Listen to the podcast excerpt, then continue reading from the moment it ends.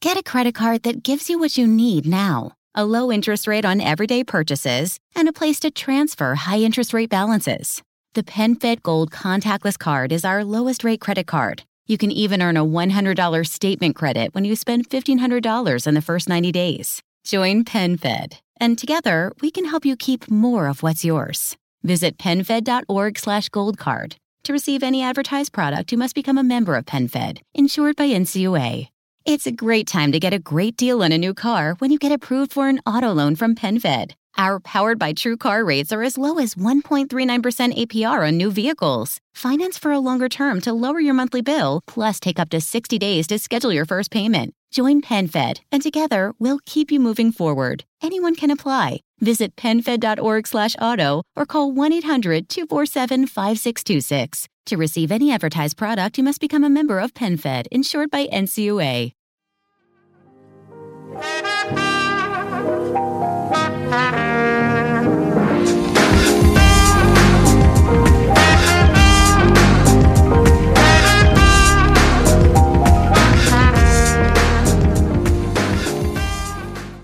E salve a tutti ragazzi e ben ritrovati finalmente in questa nuova puntata del podcast tecnologico di Insta News. Finalmente quest'oggi siamo qui insieme a parlare dei nuovi iPad Pro che sono ufficialmente arrivati all'incirca una settimana fa e di cui oggi vi vorrei un attimino fare una breve panoramica, non tanto per quel che è stato visto e presentato da Apple, perché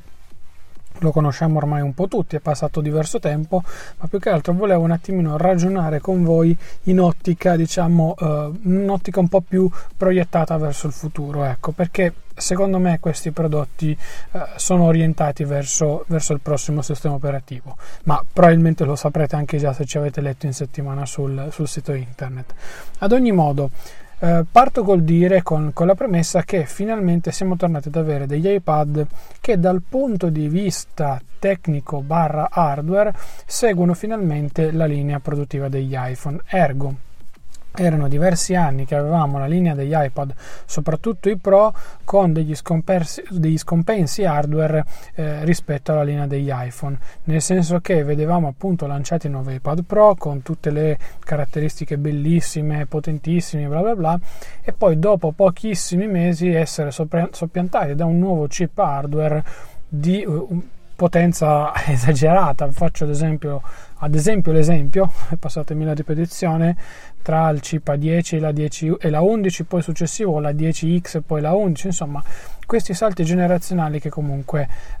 possono andare ad incidere, ripeto possono, perché comunque abbiamo visto come la potenza dei chip di Apple nel corso degli anni si è cresciuta sempre di più fino ad un punto tale in cui secondo me Apple inizierà a pensare di voler sostituire anche sui Mac i suoi processori ai processori di Intel e quindi ad avere potenza, diciamo, da vendere.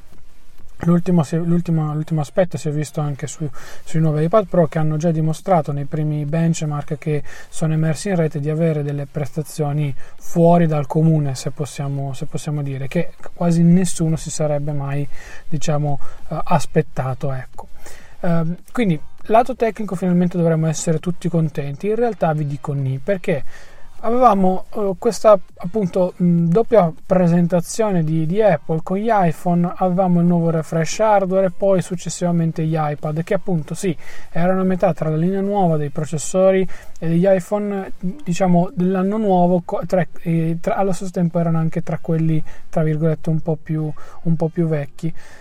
Questo cosa ha comportato? Ha comportato che in questo caso gli iPhone XS e gli iPhone XR sostanzialmente si trovassero nella posizione che fino a qualche anno fa era quella dei vecchi iPad Pro, ovvero abbiamo degli iPhone che sono stati lanciati poco meno di un mese fa sul mercato con delle caratteristiche specifiche. Abbiamo adesso degli iPad che portano con sé delle rivoluzioni importanti, prima fra tutto ovviamente la USB di tipo C. Ora, a questo punto io penso che Apple possa portare avanti la transizione completa verso l'USB-C il prossimo anno, e quindi con i nuovi iPhone del 2019 possa arrivare fantomaticamente questo cambio. Non sono del tutto convinto, ma non perché io abbia una scatola piena di accessori Lightning, più che altro perché finché non vedo non credo, ecco, non credevo fino all'ultimo secondo della presenza di questi Type-C sugli iPad Pro, invece poi Apple ha stupito, tra virgolette, un po' tutti, anche se era il classico segreto di Pulcinella, ecco, se vogliamo. Cosa porta l'USB-C? Sostanzialmente avere un prodotto che non si carica con lo stesso cavetto dell'iPhone, e quindi, come dicevamo prima, quando si era in quella situazione di stallo a metà fra i nuovi iPhone e diciamo la vecchia componentistica, ecco, più o meno la situazione secondo me è abbastanza analoga. Già che l'abbiamo tirato fuori, intorno a questo USB-C ci sono tanti punti di domanda per quanto mi riguarda, perché ad oggi conosciamo i limiti di iOS da questo punto di vista, e sebbene questi nuovi iPad possono permettere di pilotare qualche cosa in più tramite questa porta a differenza della Lightning, ecco, non è comunque una Thunderbolt 3 e non è comunque allo stesso tempo, passatemi, un Lightning, quindi secondo me sarà un prodotto e un connettore tutto da scoprire intorno al mondo Apple. Che cosa mi aspetto io? Sicuramente di andare a pilotare dei monitor esterni, come abbiamo visto, ma con dei limiti, perché anche qui sappiamo che l'iPad non ha un puntatore, quindi poter gestire un monitor esterno viene croppato, tra virgolette, in 16:9, quindi dove è possibile, ad esempio nei video, l'iPad va a risoluzione piena, dove invece non è possibile nelle applicazioni di sistema, nella UI, eccetera eccetera, rimane 4 terzi, e oggi gli schermi stanno addirittura diventando quasi tutti dei 21:9, insomma tornare indietro al 4 terzi mi sembra esagerato. Ecco, qui mi sarei aspettato da parte di Apple un qualcosa in più, quindi magari una UI riadattabile, scalata, che si adattava ai 16:9, permetteva sì di utilizzare l'iPad con collegato a un monitor esterno come puntatore, ma allo stesso tempo di poterlo usare, quindi non avere quelle bande nere molto molto molto fastidiose. Ve lo dico da tra virgolette utente che ci ha provato ad utilizzare l'iPad in quel modo per qualche mese. Cos'altro porta? Sicuramente più possibilità di uscite dai vari dongle che probabilmente anche Apple produrrà, a parte quello SD che è già in commercio e che anch'io sono già tentato di prendere per il semplice motivo che mi accomodo anche sul Mac, fino ad arrivare a tutta una serie di accessori che secondo me ad oggi nemmeno immaginiamo, nel senso, vedremo degli accessori del tutto nuovi, del tutto innovativi, che piano piano andranno a sostituire la porta Lightning, e questo per forza di cose comporterà che l'anno prossimo la Type-C arriverà anche sugli iPhone. Insomma, è un bello squilibrio. A maggior ragione poi mi ricorderò, se riesco a fine puntata, di farvi anche un piccolo ragionamento, ecco, su un possibile acquisto oggi di questi nuovi iPad, o diciamo dei nuovi iPhone, ecco, mettiamola così. Per il resto, cosa mi ha impressionato? Ma io dico sinceramente il design, nel senso che non mi aspettavo, e quindi anche qui secondo me è una situazione di stallo a metà rispetto agli iPhone che abbiamo conosciuto fino all'altro ieri, gli iPhone XS e dei potenziali iPhone del futuro, mettiamola così. Non mi aspettavo un ritorno delle linee squadrate, il che rende molto, diciamo, più computer, se vogliamo, l'iPad, ma allo stesso tempo secondo me un po' più brutto dal punto di vista estetico. Sembra molto un iPad 1 che io ho letteralmente amato e mi è piaciuto tantissimo, però allo stesso tempo ormai eravamo abituati a qualcosa di diverso sugli iPad, a quella smussatura, quel tenere in mano un prodotto con quelle linee morbide, che non è più così, ecco, potrebbe essere cambiato totalmente il concetto di iPad. Ora io, come dicevo, mercoledì probabilmente andrò a vederli senza ombra di dubbio, anche perché voglio cercare di capire anche quanto Apple mi possa valutare il mio iPad Pro, non per fare un cambio come ho detto in settimana, ma solo per farmi un'idea, ecco, per capire se effettivamente può valere la pena un piccolo assaggio di tecnologia futura oppure no, ma sono dell'ottica del no, e vi spiego subito perché. L'ho detto in settimana sul sito internet, quindi vi rimando all'articolo che ho pubblicato. Questi nuovi iPad Pro secondo me oggi non sono da comprare, o meglio, sono degli iPad dedicati a tutti i pionieri del settore informatico, ergo sono degli iPad che diciamo tendenzialmente, mettiamola così, apriranno il settore per Apple da qui ai prossimi 4-5 anni. Quindi sono dei prodotti che sì, potranno durarvi anche quell'arco di tempo lì, ma che oggi ai prezzi attuali, che comunque sono leggermente più alti, ma aperta parentesi mi aspettavo un po' di più da parte di Apple, chiusa parentesi, diciamo che non avrete delle sostanziali novità e differenze rispetto ai modelli che sono stati in commercio fino a prima di martedì sera. Quindi da questo punto di vista Apple ha fatto un saltino in avanti positivo secondo me, ma allo stesso tempo è comunque in quella situazione di mezzo in cui, dando agli sviluppatori sempre giugno come riferimento per le prime beta dei nuovi sistemi operativi, ecco, questi iPad rimarranno vincolati su iOS 12 e sui suoi limiti fino a sostanzialmente a un anno da oggi, quindi a settembre dell'anno prossimo. Da lì in avanti io penso che vedremo le potenzialità di questi prodotti, che magari non verranno aggiornati subito nel 2019, magari verranno aggiornati nel corso del 2010 con un semplice refresh hardware o robe simili, ma allo stesso tempo potranno incominciare a poter dire la loro e quindi potranno anche bilanciare la spesa che comunque comportano, perché a conti fatti si arrivano anche a spendere 2000 euro fra nuovi accessori e via dicendo. Sugli accessori, piccola parentesi, vi ho detto prima che il prezzo pensavo fosse più alto, ecco, dove Apple non ha rincarato a livello di prodotto, ha rincarato sugli accessori, perché ora gli accessori costano molto molto di più, dai 30 ai 40 euro in più, che sommati insieme appunto vi portano a spendere una bella cifra complessiva su un iPad. Allo stato pratico anch'io oggettivamente con il mio da 256 GB, 4G LTE, più la smart cover, più la smart keyboard e l'Apple Pencil, ho in mano tra virgolette circa 1500-1600 euro di prodotto, va benissimo, quindi il paragone nel mio caso varrebbe tra virgolette la pena, però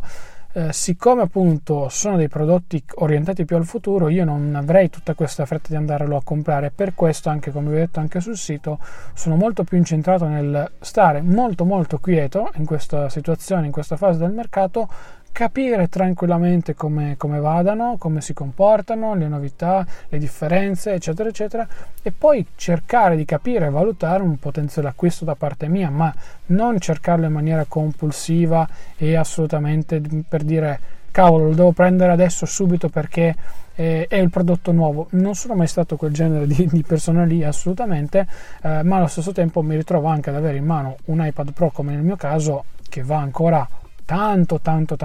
bene. Del Face ID, come vi ho detto anche sul sito, me ne faccio relativamente poco, perché per me è comodo come non lo è. Probabilmente su un tablet ha più senso rispetto ad un cellulare, però con la mia esperienza dall'iPhone XR non mi sto trovando in maniera così tanto divina come hanno detto in tanti. È un accessorio, una cosa diciamo un po' nuova, in alcuni ambiti è più comodo, in altri no, però allo stesso tempo ha dei pregi e dei difetti secondo me, quindi è una tecnologia ancora migliorabile. E siccome non si parla di Face ID seconda generazione, ma semplicemente di un Face ID che lavora anche in orizzontale, perché questi iPad mi dicano quello che vogliono, ma sono stati progettati per essere solo ed esclusivamente in orizzontale, ecco, io aspetterei ancora un po'. Da questo punto di vista iOS 13 a questo punto o porterà con sé delle novità bomba per quanto riguarda il mondo iPad, oppure ragazzi potremo trovarci davanti ad una situazione in cui avremo appunto questi iPad che fanno le stesse cose che fanno gli iPad di oggi, semplicemente con un refresh grafico in linea con il resto della gamma dei prodotti, quindi i vari iPhone X di turno. Apple pian piano sta svecchiando, se vogliamo, la gamma di prodotti, lo voleva fare anche con gli iPad, e io vedo questa mossa, almeno in questa fase dell'anno, in quest'ottica, quindi non in un voler portare a qualcosa di diametralmente opposto al mercato e qualcosa di tanto innovativo, no. Perché anche i vecchi iPad Pro si comportavano ancora più che egregiamente ed erano dei prodotti super concreti e super validi. Per il momento, per quanto mi riguarda, è un semplice refresh diciamo visivo, estetico e niente di più, perché le novità al netto della capacità computazionale, come vi ho detto, del Face ID eccetera eccetera, non ci sono, perché già le macchine di prima non avevano bisogno di grandi stravolgimenti, ecco, non c'era necessità di introdurre un impianto audio ancora superiore, non c'era necessità di introdurre produrre un display liquid retina, eccetera eccetera. Insomma, sono tutte piccolezze, ecco, che si sommano e che sono quei classici piccoli step che Apple ha portato. Poi se voi vedete come il Face ID, quindi la rimozione del tasto Home, un grande passo in avanti, va benissimo, ma all'atto pratico andate poi a vedere, ad analizzare, non è tutta questa enorme rivoluzione rispetto ai vecchi iPad. La palla passa quindi ad iOS, bisognerà capire a iOS che cosa farà nel prossimo anno e di conseguenza cercare di capire un secondo se Apple avrà dalla sua la possibilità di poter finalmente svecchiare il lato tablet, il suo sistema operativo, che comunque, ve lo dice uno che lo usa quotidianamente, funziona ancora molto molto molto molto bene, dà tante soddisfazioni, oppure se penserà di rimanere ancora sulle sue orme, definendo da un lato la linea iPad, dall'altro la linea Mac, e magari potenziando con degli accessori. Penso ad esempio alla possibilità di magari poter pilotare veramente un monitor esterno senza dover stravolgere la UI di iOS e via dicendo, e integrare quella semplice chicca in più, perché poi alla fine a livello software è uno sblocco che il sistema deve, tra virgolette, avere, perché adesso anche con la Type-C collegare un hub HDMI è molto molto più comodo. Insomma, siamo in una situazione in cui questi iPad sì, sono interessanti, sì, hanno provato qualcosa di nuovo, ma secondo me sono stati azzardati, perché sono arrivati in ritardo ma allo stesso tempo in anticipo. Insomma, sono in quella fase di mezzo in cui provarli, sì, per carità, darà quel qualcosa in più, però non quel tanto in più che secondo me anche la stessa Apple voleva dare con questa nuova linea di prodotti. Ora non ci resta che attendere dal, diciamo, 2019 in avanti. Io non penso che anche l'iPad 2018, tra virgolette, quindi quello economico, verrà aggiornato con queste nuove forme e queste nuove linee, non penso proprio, anche perché proprio per una questione di costi sarebbe una mazzata sui denti per lo stesso iPad da 11 pollici, iPad Pro da 11 pollici, per cui mi attendo che almeno questo iPad 2018 rimanga listino, un po' come gli iPhone 8 e 8 Plus, ancora per un anno, se non addirittura un po' di più. Il vero punto di domanda riguarda l'iPad mini, che o rimane, tra virgolette, come prodotto compatto, ma io spero che a questo punto Apple lo vada ad aggiornare, anche solo come ha fatto con l'iPad economico il 2018, fornendo stesse prestazioni ma due prodotti dimensionalmente diversi, e allora lì sarebbe interessantissimo andare ad acquistare un iPad mini, almeno per quanto mi riguarda. Io ho sempre amato il formato dell'iPad mini, considerandolo una via di mezzo fra la giusta dimensione di un super tablet compatto e tutto il resto. Per carità, il 9,7 pollici è estremamente portatile e comodo, però in tante situazioni l'iPad mini io l'ho sempre visto come una mini agenda personale, e da quel punto di vista lo sogno ancora un iPad mini con quelle dimensioni e con un hardware aggiornato. Non vi nego che molte volte mi prende lo schizzo di andare ad acquistare un iPad mini 4 usato, poi mi ritrovo lì nel caos, effettivamente valutare il costo, valutare anche l'hardware, uno dice: ma chi me lo fa fare? Sto tranquillo e beato con il mio iPad Pro e il mio iPhone 7 Plus e vabbè, pazienza è quel che è. Però da parte di Apple mi aspetto che facciano qualcosa da questo punto di vista. Non vi voglio parlare dei Mac, perché anzi vabbè dai, facciamo una rapida analisi.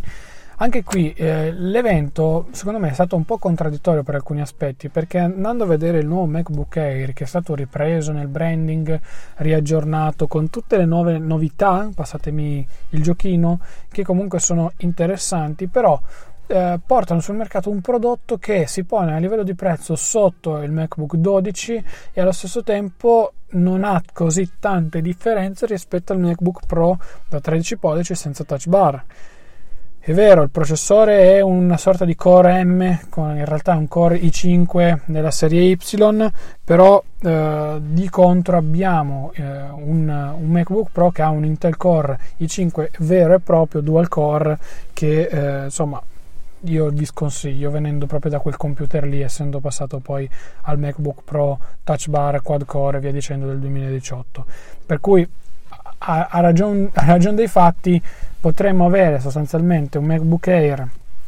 con un processore diciamo Core M, che tendenzialmente potrebbe essere lo stesso del MacBook 12, non di fascia basissima ma quello di fascia media, quindi con un prezzo che in realtà sale un po' di più. E già qui capite che c'è la contraddizione, perché nel MacBook Air nuovo ho anche il Touch ID, cosa che non ho sul MacBook da 12 pollici, ho una porta Thunderbolt in più, cosa che invece non ho sul MacBook 12 perché ho solo una USB-C. Insomma, secondo me Apple ha fatto un po' di casino, doveva snellire questa gamma di prodotti. Probabilmente era molto più semplice presentare un MacBook Air da 12 pollici, chiamiamolo così, o trasformare il MacBook in semplicemente il MacBook d'ingresso, d'attacco, con un prezzo che alla fine poteva essere tranquillamente di 1.199 euro, e poi togliere diciamo secondo me il MacBook Pro senza touch bar e lasciare il MacBook Air, questo nuovo, da 13 pollici, o convertirlo a MacBook tra virgolette semplicemente da 13 pollici. Insomma, potevano giocarsela molto meglio. Ora, che sia un prodotto da acquistare o meno non lo so, perché va provato, però pensare un attimino a un prodotto estremamente leggero, portatile, non troppo portatile come il MacBook 12, ma con la possibilità via Thunderbolt 3 di collegare un eGPU, ecco, potrebbe essere una macchina, un setup interessante, perché venendo anche io ad esempio da un MacBook Pro da 13 pollici senza touch bar, mi sono accorto come quel genere di prodotto lì sia assolutamente sbagliato, mentre con dei Core M che hanno dimostrato anche soprattutto sui prodotti Apple delle ottime prestazioni e un'ottima durata della batteria, ecco, nell'uso diciamo basico il computer funzionerebbe in maniera perfetta, garantendo anche tante ore di autonomia come la stessa Apple ha dichiarato. Quando invece serve un po' più di potenza a livello computazionale, con magari appunto una scheda grafica, qualcosa, uno passa alla eGPU, che comunque sta andando un po', anche la stessa Apple sta un po' spingendo, e sfrutta le eGPU per avere maggiore potenza di calcolo. In quel caso lì dice: ok, ho un'unica tra virgolette macchina per varie postazioni che mi danno tante tra virgolette soddisfazioni e sono tranquillo. Quindi da questo punto di vista potrebbe essere interessante. Il prezzo è di 1.379 euro se non erro circa, poi con i vari sconti e studenti insomma si porta a casa intorno ai 1.300 euro, però allo stesso tempo è un prodotto che non è assolutamente sbagliato, secondo me è molto interessante. Il problema è tutto il resto della gamma dei Mac, perché sebbene Apple abbia tenuto i MacBook Air da 13 pollici vecchi, perché comunque vendono tantissimo e le aziende fanno generare un sacco di profitto, il MacBook 12 a questo punto è inutile perché costa tanto di più e ha addirittura delle specifiche inferiori. Stessa cosa quasi secondo me il MacBook Pro da 13 pollici senza touch bar, che alla fin fine costa quanto il MacBook 12, quindi ecco, lì Apple secondo me si è un attimino persa e doveva fare qualcosa di più. Sul Mac Mini, voi sapete, io amo il Mac Mini, ne ho uno del 2012 che va ancora come un treno e sono soddisfattissimo. Sul Mac Mini credo ci sia poco da dire, voglio ancora vedermelo bene, studiarmelo con calma, vedere anche i primi veri test sul campo, capire se si può aggiornare, smontare, fare un bel po' di cose in più oppure no, rimane comunque secondo me un prodotto molto interessante che Apple doveva prima o poi rilanciare. Certo, i prezzi non sono anche qui estremamente abbordabili come i vecchi modelli, però è tutto tra virgolette un po' nuovo, quindi ci sta all'inizio avere dei prezzi un po' più alti, piano piano poi calerà nel corso del tempo. Però il Mac Mini secondo me è stato sempre uno dei Mac più sottovalutati in assoluto, e dopo averlo avuto, averlo provato e averlo amato, vi posso dire che è uno di quei computer che una volta presi poi vi garantiscono tante soddisfazioni che secondo me nemmeno voi stessi vi riuscite un attimino ad immaginare, ecco. E per il resto, vabbè, la Apple Pencil nuova io non la voglio giudicare perché già uso poco la mia, per cui mi viene difficile. Lì ci andrebbe qualcuno che probabilmente la maneggia tutti i giorni anche per lavoro, per cui insomma non lo so. Però vi avevo promesso, me lo sono ricordato fortunatamente, di fare una piccola analisi sul potenziale acquisto degli iPad barra iPhone. Perché? Perché sapete, io ho un iPhone XR, sono ancora lì per poterlo cedere e ridare ad Apple e riprendermi i soldi oppure no. Lo farei da un lato perché comunque è un prodotto che diciamo non mi ha dato tutti questi grandi vantaggi e benefici rispetto al mio 7 Plus. Utilizzandoli comunque in parallelo mi sono accorto di come effettivamente ancora oggi il mio 7 Plus vada molto bene, e che il passaggio all'XR era più una sorta di di test personale per vedere anche il notch e le cose nuove. Nulla mi vieta anche di tenermi l'XR e di vendere il 7 Plus, insomma sono in quella fase decisionale secondo me. Però pensando al 2019, e so che è brutto perché non sono neanch'io il tipo di continuare a pensare in avanti nel tempo e bla bla bla, mi ritrovo in una situazione in cui a questo punto potrebbe valere la pena realmente aspettare, non perché questi iPhone facciano schifo, con questi intendo l'XS e l'XR, assolutamente sono degli ottimi prodotti, ma più che altro perché potrebbe essere che nel 2019 arrivi il passaggio totale alla Type-C e magari qualche cosa di diverso realmente rispetto ai modelli di oggi. E siccome appunto il mio sarebbe un acquisto nell'ottica futura, quindi un acquisto dilazionato nel tempo di almeno un paio d'anni, ecco, volevo valutare anche questo aspetto qui. Ripeto,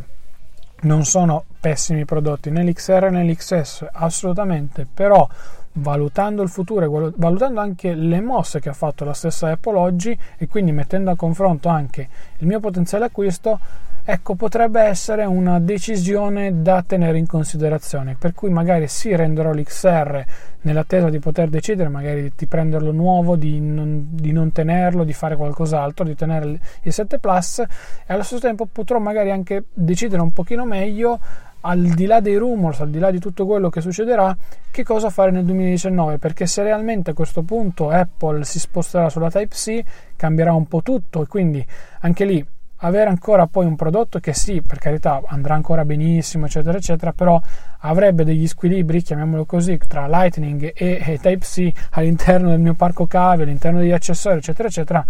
che sarebbe anche un po' fastidioso dopo un po'. Quindi insomma, per il momento io ho tutto Lightning, quindi sto benissimo, però già con il Mac ho la Thunderbolt 3 / Type-C, per cui sto bene anche in quell'ottica lì. Passare tutto ad un unico connettore mi gioverebbe, e non poco, per cui insomma sto valutando, vi dico la verità, e volevo fare questa riflessione anche con voi perché, ripeto, al netto di tutto magari mi conviene prendere un iPhone X usato spendendo anche 500 euro, trovando proprio l'occasione della vita, e tenermelo da collezione e tenermelo ancora per questo anno in corso. Poi fare la spesa vera e propria, come magari uno aveva intenzione di prendere un XR da 128 giga o un XS Max da appunto 256 giga, farla l'anno successivo quando tutto presumibilmente cambierà. Almeno questo è quello che si pensa. Io non sono il tipo di fare diciamo dei discorsi sul futuro, quindi non ho mai fatto discorso del tipo aspetto, comprerò più avanti il nuovo iPhone perché uscirà o calerà di prezzo. No, non l'ho mai fatto in vita mia, ho sempre deciso io quando acquistare l'iPhone, non l'ho mai preso al day one per tanti motivi anche miei, perché ho preferito anche altri aspetti, e poi ho selezionato sempre poi nel momento giusto il mio acquisto. Questa potrebbe essere la prima vera occasione in cui faccio qualcosa di, tra virgolette, diverso,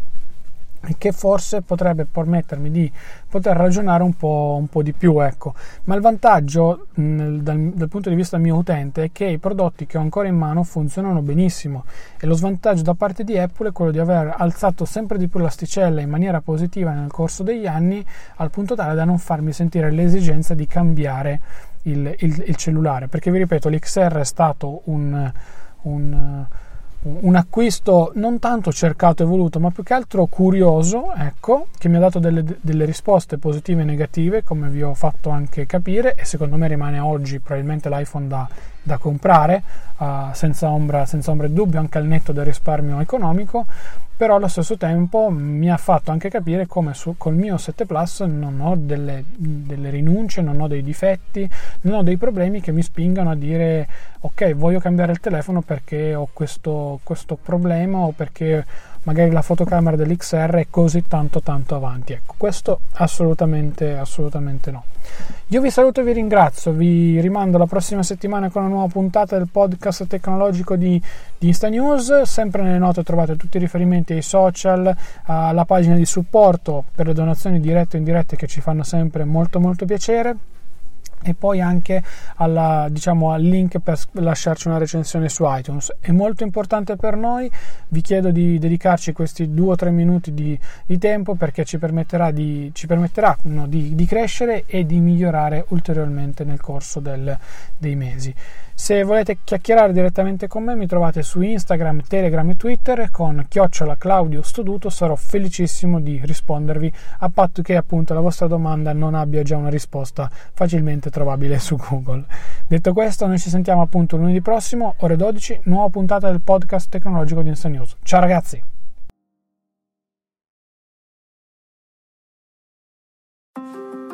From regular expenses to occasional splurges, there's a lot to buy. Why not get cash back every time you spend? With the PenFed Power Cash Rewards Card, you get cash back on every purchase. That's everywhere, every time you use it. You can even earn a $100 statement credit when you spend $1,500 in the first 90 days. Visit PenFed.org/PowerCash to apply. To receive any advertised product, you must become a member of PenFed, insured by NCUA. The Medicare annual election period deadline is coming soon. I'm Meredith Vieira, here with examples of people who found the key to the right coverage at MyHealthPolicy.com. Meet Larry. He likes doing things online. I took my time and found the best Medicare Advantage plan for me at MyHealthPolicy.com. Next is Mary. When she wanted answers, she picked up the phone. I wanted a local perspective on plan, so I called MyHealthPolicy.com. And finally, Michael. I prefer face-to-face, so I chose MyHealthPolicy.com and enrolled on the spot. Go to MyHealthPolicy.com to learn about top-rated Medicare Advantage plans in your area, including $0 premium plans, or call 1-800-GO-START. That's 1-800-GO-START, MyHealthPolicy.com. Meredith Vieira is a paid endorser. KF Agency operates MyHealthPolicy.com, not connected with or endorsed by the U.S. government or the federal Medicare program. A licensed insurance agent may call.